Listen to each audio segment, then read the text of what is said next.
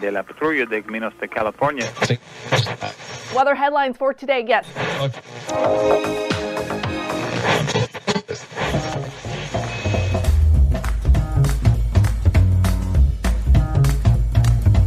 Welcome to the Revenue Generator Podcast, an I Hear Everything production. In this podcast, you'll hear how industry leaders integrate sales, marketing, product, and customer success into a single business unit with a common goal of optimizing their revenue cycle. We'll unearth how innovators integrate data, technology, people, and processes to expedite demand generation and increase recurring revenue. Sit back, tune in, and get ready to meet a member of the revenue generation. Here's the host of the Revenue Generator podcast, the CMO of Lean Data, Doug Bell. Welcome to the Revenue Generator podcast, where we members of the Revenue Generation share solutions for how you can integrate your business to optimize revenue. I'm your host, Doug Bell, and today we're going to be talking about the importance of trust building conversations and how to use them. Joining us is Chris Beall, who is the CEO at Connect and Sell, based in Silicon Valley, which is the world's only technology that gets your best salespeople 10x more live conversations with qualified prospects every day. And today, Chris and I are going to be talking about using trust building conversations. Okay, here's my conversation with Chris Beall, the CEO at Connect and Sell. Chris, welcome to the podcast. Doug, it is great to be here. Well, Chris, I know you've got your own podcast, and I know that you are a busy, busy, busy founder. But I feel like this is a topic that typically folks just sort of miss, which is we're thinking about all the software we have and all the amazing people we hire and we're so directed towards making sure that they're hitting the number of outbound emails and making sure there's really good conversations where we push features and functionality out in the marketplace. But sometimes we miss a really important element here, which is how do we build trust in those conversations? So, what's the central kind of tenets of trust building, and what's the current state of sales organizations now in terms of trust building? Well, I find it fascinating. You know, I've been in the B2B world for 42 years, building companies for about 38 of those years. And I always found myself as the tech guy who was building these big systems and then selling them. You always have to sell them, right? Whether you're building them internally at, you know, Martin Marietta, where I used to work, Lockheed Martin now, or whether you're building them for customers as products, you always have this issue that you have to sell these things an early discovery for me that has been really emphasized and, and pounded into my head over the years is in B2B, somebody isn't risking their money, they're risking their career. When they buy something from you, they're putting it all on the line. And we don't think about that much as salespeople. We think, oh, I've got a number to make. I want to get this transaction to happen. The fit is great. I'm going to make, you know, I'm ethical. I'm going to make sure that it's all good. But we don't really think about the fact that we lose to no decision. We lose to that famous competitor called do nothing almost every time for a simple reason. And that is we don't get to the needed trust threshold for a B2B buyer to risk their career. And that threshold is really clear. A B2B buyer has to trust the seller more than they trust themselves with this decision. Because the seller is an expert, the buyer can never be an expert to the degree the seller is an expert. And it's not a competition among sellers like who's I get whom am I going to buy from? It's a competition with the status quo, which has a huge advantage. It worked yesterday. We know the status quo works and we trust it. We might not like it. We might be, you know, able to complain about it, bitch and moan about it, say, I wish it were like this. I wish it were like that. But the fact of the matter is that 23 year old Ford excursion that I have out there right now in my garage actually runs and does what I want it to do. And that new Tesla somebody's trying to sell me, I don't know. What if I'm allergic to electricity, right? So when I'm buying for myself, it's easy. I'm risking my money. I can always get my money back. I buy that Tesla, bring it home, or it brings me home. And I realize, you know, I got this kind of chafy itch now from sitting in it. Maybe I'm allergic to electricity. So I go to the doctor, and the doctor goes, Hey, Chris, you're allergic to electricity. And I go, I didn't know that could be a thing. He says, Well, it isn't, but I'm just telling you, you know, that's why you got this itch, right? I got to dump the Tesla. So I dump the Tesla and I'm out 10 grand because that's how it goes, right? I buy the same Tesla for my company, same 70 grand or whatever it is. And now it ruins everything. It doesn't fit in. We don't have any electricity to charge it with, et cetera, et cetera, et cetera. It's my reputation. It's my career. I don't care if I'm the CEO or anybody else. When I buy something for my company, I'm in a high risk situation. And the threshold for purchase is trust. It's like, I have to trust you, the seller, more than I trust myself with this decision. This is actually how I think Anthony Iannarino's new book, Elite Sales Strategies, opens with a quote that says, People buy from people they trust to make a decision they don't trust themselves to make. Now, that quote happens to be a quote of me. So it's kind of cheating to bring it in here, but he didn't tell me he was quoting me. So I think I'm good, right? So that's really the, the big issue. And when you work it all the way back and say, well, now what am I competing on the basis of? It turns out my number one competitor is do nothing. And I'm competing on the basis of getting somebody to trust me more than they trust themselves with this decision. So let's go back in time to the very first conversation and ask how long do we have to get trust? And that's an answer that the FBI has worked on with Harvard Business School because they have an issue in hostage negotiation. How long do we have to get trust? And the answer, according to Chris Voss, and I got to ask him at dinner one night, I was very fortunate to be sitting at the same table at some holiday dinner thing that I didn't want to be at. And until I found out I was sitting with Chris Voss, and I was like, you know, how I want to be here. And I asked him afterwards, I said, Chris, how long do we have to get trust in a cold call, in a first conversation, in an ambush? And he says, seven seconds. I said, wow, that's interesting. Our research says eight seconds. He says, your research is wrong. It's seven seconds. And it's like, well, this guy's serious, right? So then I asked him, well, what do we have to do in those seven seconds? He says, oh, that's easy. We just have to show the other party we see the world through their eyes. And we have to demonstrate to them that we're competent to solve a problem they have right now. At which point I thought for a moment, I said, Isn't the problem they have right now me? And he said, Bingo, that's why you can never fail in a cold call. As long as you know what to do, you'll get trust every time. So then I, I got lucky. I asked him the question that I hadn't thought of. I hadn't thought of any. And a couple of bourbons were involved. And so I, I asked him the key question, which is, once I get trust from in somebody, they trust me, how long will it last? Then he said, Oh, it's simple, forever until you blow it. And that changed my entire view of go to market. So, Chris, I have to say, congratulations. You're my first guest, hundreds of episodes, who has drawn a parallel between selling and FBI tactics for hostage negotiation. That is absolutely a first. Thank you for that. But something I want to go back to, you mentioned just out of the gate, was the career risk involved in a lot of these purchasing decisions. And I think that I've been in uh, sales and marketing for well north of 25 years now, Chris. I remember the pre SaaS days. You remember these days when you would pay hundreds of thousands of dollars for an application that was installed. In other words, it was servers that you owned. It was very career risking at that point. You were talking about really being on the line if that didn't work.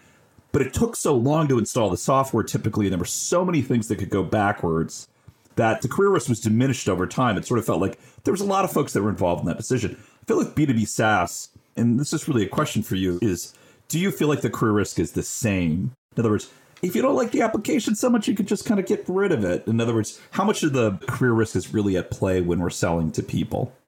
I think it's gotten worse and it's gotten bigger. And the reason it's gotten bigger is the number of integration points technical integration points, workflow integration points, acceptability and adoption. We never used to talk about adoption in ERP land. Adoption, what's that, right? This is the system. I used to build ERP systems. This is it. It's adopting you, my friend. You don't get to adopt it. It's taking you home. However, it might take us two and a half years in order to get into a state where it can adopt you. Now we have this major issue around adoption. And in fact, if you ask heads of customer success who are on the line for renewals, what's the big issue? The big issue is the users vote with their feet or with their keyboards, right? They don't use the damn thing. And that's a cryptic signal that comes back very, very slowly. And people fight it. It's like, oh, let's go make them adopt. It's like, if we're going to have to make them adopt, isn't that a bit of a problem, right? And then the number of systems that software has eaten the world, point solutions have actually become more common, not less common, because they're cheaper and faster to write. So the innovation cycle is fast now. You can come up with something, venture capitalists won't even fund innovation anymore. They'll fund go to market, but they will no longer fund building a product. That's your job in your garage or whatever. Go get it done. It can't cost you very much. Come on, you know, get your fingers on a keyboard, write some code. So now we have hundreds and hundreds. How many point solutions are there in sales and marketing now? It's like 8,000 or something like that. What are the odds that each of them work together? So it's according to Scott Brinker, there's more than eleven thousand, and I think when he first started tracking this, there was less than two hundred. so, see, I thought there were eight thousand because I hadn't checked since this morning. but the issue is, again, I've been building technology for a long time, right? And there's a joke phrase in technology. People toss it off as a joke, but it's actually very, very real. There's only a two bit difference between networking and not working. And the fact is, if two bits can make a difference there, even one bit can make a difference. Imagine now I have two systems that need to come together, one of which is, say, my Salesforce system, right? So between the day I bought Salesforce and now, say six years, eight years, 12 years later, how many changes have been made inside of it? And what percentage of those changes are understood? And which of them are vital to the business and which of them just happened? Does anybody know what this field means? So there are required fields in your Salesforce system that nobody knows what they mean. They used to mean one thing and now they mean another. I call that, you know, that's field semantics regimes, changes over time. We still have stuff in our Salesforce system that our chief revenue officer put in in 2012 that I can't figure out how to get rid of. Right there, there's just like I said, get rid of that thing. It's like, ah, we can. So everything that we buy has to work with everything that we have, but we don't know how everything that we have works. And so the failure points are now spread all over the place, and it shows up as lack of adoption or lack of business impact. Either one of which puts my career at risk. So the buyers, they have a lower friction of getting a decision made or even just trying something, right? But it's actually much riskier. Now we see a lot of turnover, and so there, it's easier to go work somewhere else now. That is true. Your career risk is somewhat encapsulated by the fact that, or bounded by the fact that you can go, ah, I can walk out the door without taking a single step, especially since COVID. But, you know, if your resume is full of nine month to year and a half long stints, once you get up to about five of those, an issue starts to show up in your career, even now. So it's just a risky business. And the more senior person is, the more politically aware they are. So the more power they have, the less they want to risk what they got. Okay. So we firmly established that really the career risk has gone up as opposed to maybe having gone down over time. And we're saying that you know people are selling to people and we're emotional creatures. And to build trust, we have 7 seconds right? We have very little time to build trust. So, Chris, talk to me about some of the central tenets of trust building when it comes to coaching sales folks. And really, what are you recommending in terms of establishing that trust quickly? I think the most important thing is to recognize the emotional state of the other party at that instant. Like a cold call is an incredibly ballistic act. It's like a golf swing. If you don't set up right, you don't have a hope you can't recover a golf swing after from a bad grip. Well, actually, you can if you're incredibly talented, right? Bad, bad grip, bad stance. They might be able to hit the ball, but you know that that's because they've learned to get around it. But for most people, in say a cold call, they've got to they've got to set up right. They have to know the emotional state of that other person at each moment, and they have to guide the conversation from one emotional state to another, to another, to another the standard approach that folks use is they, they assume the emotional state of the other person is that they're pissed off or upset or perturbed or whatever because they were called. It's a cold call. And they assume their own emotional state is fear. So they need to buck up and overcome their fear, usually through some sort of forward action, right?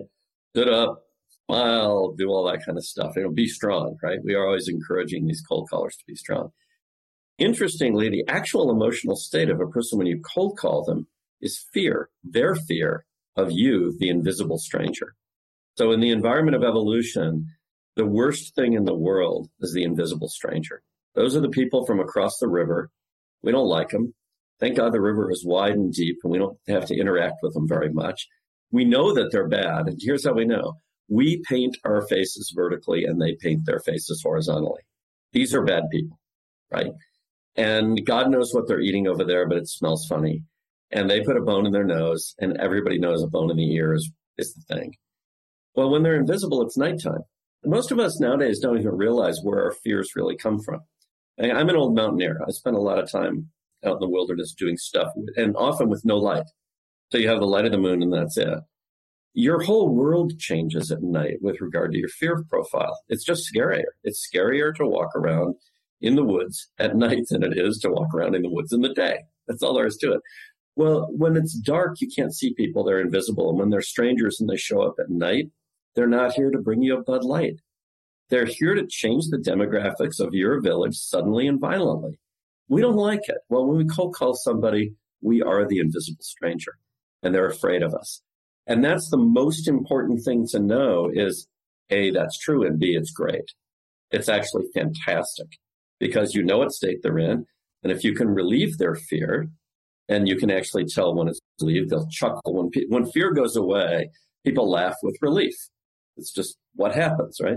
So if you succeed in the first seven seconds, you'll often get a strong signal back that this person is no longer afraid of you. And in fact, oddly enough, unbeknownst to them, they trust you.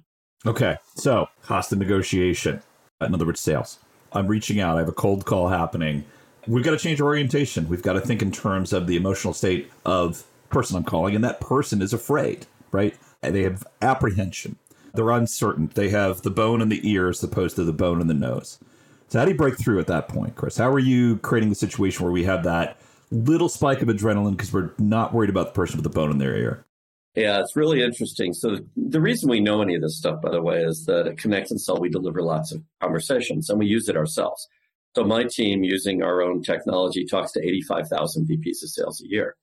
So, we ambush 85,000 people that we want to have ultimately be our friends, right? And we do it kind of a lot. Every day we do, you know, a lot, right?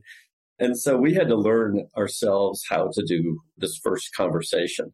And we didn't know anything more than anybody else did, but we just do so much of it that we got to learn some things. And we got lucky. We stumbled into an opener. And I'm not claiming this is the only opener, but it worked and it worked so well, we just adopted it. And then Chris Voss told me why it worked. So the opener that we have taught ourselves and that we teach other people is quite unusual. And it sounds like a bunch of stuff that it is not. So people often say, Oh, you're asking permission. That's not what you're doing at all. Actually, you're just helping somebody transition from fear to trust. So the number one thing you do is you throw yourself under the bus and you have got no time to do it. It's like now. So the easy way to do that is to say what you are, to tag yourself. Tag yourself as a bad thing. So an easy way to do that is to say that you know something, that you agree with this other person. Remember what Chris Voss said, right? Show them you see the world through their eyes. They'll just say, I would say, Doug, I know I'm an interruption. And I'm going to hammer the word no, make you jump a little from it, actually. And you know what? You know I'm an interruption too. And an interruption is an actual bad thing. I am a bad person. It's not I interrupted you. It's not like, hey, Doug, I realize I may have interrupted your day. I may have caught you at a bad time, blah, blah, blah, blah, blah.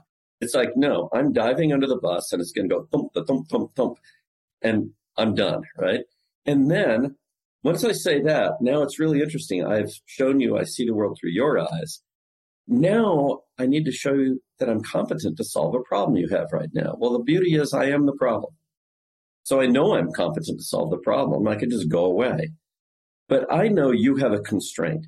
You want to get off this call, but you have a constraint. You have your self image to keep in mind. You can't take an action, especially under time pressure, that sacrifices your self image. So you want to keep your self image intact and get off the call. So you're in a bit of a quandary, Doug. I got you, but you're like, what's going to happen next? So I'm going to offer you a solution to that problem. I'm just going to say, in a playful and curious voice, that's the come along with me voice. Let's go have some fun together. Just say, so let me do it from the beginning because the switch of voice is the most important part. Doug, I know I'm an interruption. Can I have 27 seconds tell you why I called? No, the reason I say that is I'm not asking may I have 27 seconds. I'm asking, I'm asking a question of fact. And we both know the answer. We both know there's 27 seconds sitting there. You wouldn't have answered the phone, right? You're also kind of thinking, what's with the 27 seconds? That sounds a little specific. Specific means a promise. General means a claim. Claims are always false, but promises we can tell was a promise kept or not kept. So I made a promise. Can I have 27 seconds to tell you why I called? And it's specific about something. All I'm going to do is tell you why I called. And we're done. So you have a solution to your problem proposed one. I'm competent to execute it. Well, that's my reason I called. I'm going to tell you why I called. And you're out. And you've solved your big problem, which is getting off this call with your self image intact. And what you are likely to do, if I say this just right, Doug, I know I'm an interruption. Can I have 27 seconds to tell you why I called? You're going to go, yeah, sure, go ahead. And now it's back on me. So you don't have a problem anymore. I've got the problem. I've got to tell you why I called. And, but I've accomplished the goal of the call already. This is a successful cold call. I'm done. I'm finished. You trust me now. No matter what happens, I just have to not blow it, which means I'm not allowed to sell to you because that's how I'm going to blow it. I have to keep my promise. So I'm going to tell you why I called. So, Chris, interesting. Again, I'm going to take us back to this idea of really efficacy if we can. So, give me numbers. How effective is this compared to, say, other cold call openings? As far as we can tell, and it's very hard to A B test this stuff cleanly because you always get well, you get a massive amount of Hawthorne effect every time you try to A/B test anything where you tell somebody to say something different. You train them up, and then it's like, don't do that. do this. Like, oh man, I don't know what. I don't even know what my operation is anymore. But what we know is this: when somebody who's been trained on those two sentences, who use the correct emotional tones and the right words, the words are very small, right? the tone is big and the voice is carrying 20,000 bits a second into the midbrain of that other person. That's four emails a second are going in there, right? So it's all emotional information carried by tone of voice. So now the question is, did they blow it in the tone or did they blow it in the words? So we can do natural experiments to listen to folks and see what happens when they change the words. So I have a great one. I have a guy who works for me. He's a big dog AE, built businesses on his own. er, you know, but he's not comfortable throwing himself under the bus. He's the smartest guy in the room kind of guy. And for him to throw himself all the way under the bus is just too hard. So he swerves at the last millisecond and he says, Doug, I know I'm a bit of an interruption. And boom. So he has the highest hang up rate. It's called the, busy callback rate. But we look at the numbers and the numbers come out like, you know, how many busy callbacks, how many interested send informations and so forth. And we have huge, huge, huge volumes of these numbers. And then we look at the numbers, and it's, it's like coaching by the numbers. We can coach by the numbers by saying, hey, who has the highest busy callback today, stack ranked? Let's go listen to their opener and see if they need help because we don't want them to groove a bad opener. And so that's how we coach by the numbers. We hold a patent on that, actually, a US patent on using outcomes stack ranked in order to identify opportunities for micro coaching with sales conversations. Well, when we don't coach, so I do it for a while, you watch the numbers and then the busy callback numbers will spike. And that's the number one indicator that some, and, and brush offs and hangups, that somebody is using an ineffective opener. So the effectiveness rate, the efficacy rate is about 92% stay on rate when somebody executes as they've been taught to do. It's kind of funny I'm talking about any of this, by the way. We're not in the business of teaching this stuff, but we now have to teach it because we deliver, you know, like we do $60 million a year, all B2B, almost all the senior people. And, and what we find is the bottleneck of our whole system is what happens in the first seven seconds of that conversation. So then we came up with this flight school thing and, and we teach it. So we don't get to do proper A B testing, but we actually do something in the world of natural experiments that's probably better, which is precision measurement of outcomes and then back correlating those outcomes. And we also have timings. So we can say, well, how long are the conversations, you know, based on this particular execution of the opener? We call this drift when somebody has been trained to do it correctly and they're effective and then they'll drift and they drift for their own emotional reasons. They want to get away from being the problem. And they also want to get away from the notion that they are going to actually just go ahead and solve the problem by saying why they called. They want to do more. They want to like sell something. I want to sell something, right? So those two areas cause lots and lots of drift. And then the third area, which is later in the conversation, they're tempted to introduce marketing language. And marketing language kills cold calls every single time. It's guaranteed death. Jargon, in other words.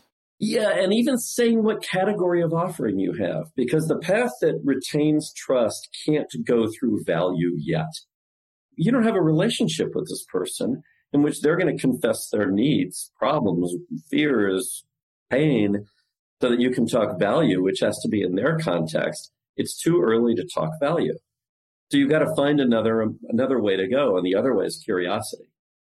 Curiosity will get meetings. Value has the problem that you open up this door. Person goes, "Great, thanks for telling me what you do." They don't. They say that silently to themselves, but what they'll say to you openly is, "Thanks, Doug. You know what? We're all set." And that's the most common answer to a badly conducted cold call. And the reason it's badly conducted is you told them what you did, which is insulting to them. You're basically implying you don't know how to do your job. You were waiting for a salesperson to tell you what's worth paying attention to. Well, they don't like that, right? So they push back on it, but they sound happy and relieved. Whenever you get that we're all set, listen to that tone of voice. They're like, wow, this is great. I'm out. Thank you for letting me out the door. Because you can't answer it. What do you mean you're set? You're not set. I know more than you do about yourself. wait a second. Now I'm in trouble. I'm in the third grade playground. My daddy's stronger than your daddy. No, he's not. Yes, he is. No, he's not. Yes, he is. You can't go there. But that's where everybody goes. Chris, I'm going to wrap things up here with a final question. And I have to say, I feel like there has been a rush away, not a rush, let's say a trend away from cold calling, primarily because of all the spam that's happening. I think we've all gotten the call from the, the spam call from the Mandarin speaking robo service in the back end. So help our listeners understand, would you still lean into cold calling, understanding that really that opener can save the cold calling methodology or save the overall approach to cold calling? Yeah, to me, I look at it as not cold calling or not cold calling. The real question has to do with the math of go to market and competitive situations. So you're always competing with two big forces in business. And many times salespeople don't think of the biggest force, which is your overhead is like a racehorse. It's eating your business while you sleep. When you get up to the top of a business and you ask, what are you really worried about? It's that we're going to have some sort of a, a stall in demand and we're not going to be able to shed the overhead fast enough and we're going to go out of business. That's just the way life is, right? So time is one enemy. And then the other enemy is somebody making another decision because that's a zero sum game. They go and it's not no decision that's that enemy. It's really your real competitors. who have other solutions. So now we're down to time and time because we have to beat the other guy and then we have to go fast enough that the overhead doesn't chomp us up. So what is fast is really the question. So email is really fast for the email openers who open emails really fast. You can get tons of them out there but it tends to spike and come down really fast too. So email looks like, I don't know, it looks like housing markets in certain circumstances, right? The prices go up, but then they come down faster. The odd thing about cold calling is it works for about 40% of the market who answer their phones. About 42% of everybody who's in a decision making capacity actually answer their phones by habit different phone numbers. Some answer their mobiles, this and that. We know 7 million people and how they answer their phones. So we actually use that information in our business because why not, right? If you had that intel, you would use it. So now the question is for that part of the market, what kind of competitive advantage am I getting? And the answer is if you build trust, massive, because the other guy can't come along and displace that trust at a reasonable cost. It just is too hard to displace trust. And we see this in politics. When somebody trusts a candidate, they really mistrust anybody who says bad things about their candidate, right? We mistrust people who try to get us to mistrust people we already trust. And so if you think about it from a competitive standpoint, if you get really good at that seven seconds, you can pave an entire market with trust. And then you harvest it over the three year replacement cycle for whatever it is that you're selling, and you own the market. So that's how I think about cold calling. It's not cold calling, not cold calling. It's like, what has the math behind it that lets you win? Chris, I've learned a lot today. Thanks for joining us. So good to be here. All right. That wraps up this episode of the Revenue Generator podcast. Thanks to Chris Beall, CEO at Connect and Sell, for joining us. In part two of this interview, which we'll publish tomorrow, Chris and I are going to talk about how is corporate strategy tied to sales conversations. If you can't wait until our next episode and would like to learn more about Chris, you can find a link to his LinkedIn profile in our show notes, or you can contact him on Twitter, where his handle is at Chris8649, or visit his company website at connectandsell.com. Just one link in our show notes I want to tell you about. If you didn't have a chance to take notes while listening to this podcast, head over to revgenpod.com, where we have summaries of all of our episodes. and contact information for our guests. You can subscribe to our weekly newsletter, apply to be a speaker on the Revenue Generator podcast, or share your revenue generation questions, which we'll answer live on our show. Of course, you can always reach out on social media. Our handle is at RevGenPod on LinkedIn, Twitter, Facebook, and Instagram. Or you can contact me directly. My handle is Market Advocate. If you haven't subscribed yet and want a daily stream of RevGen strategies in your podcast feed, we'll be publishing an episode every day during the work week. So hit that subscribe button in your podcast app. We'll be back in your feed the next business day. Okay, that's all for today. But until next time, keep cranking because the revenue isn't going to generate itself.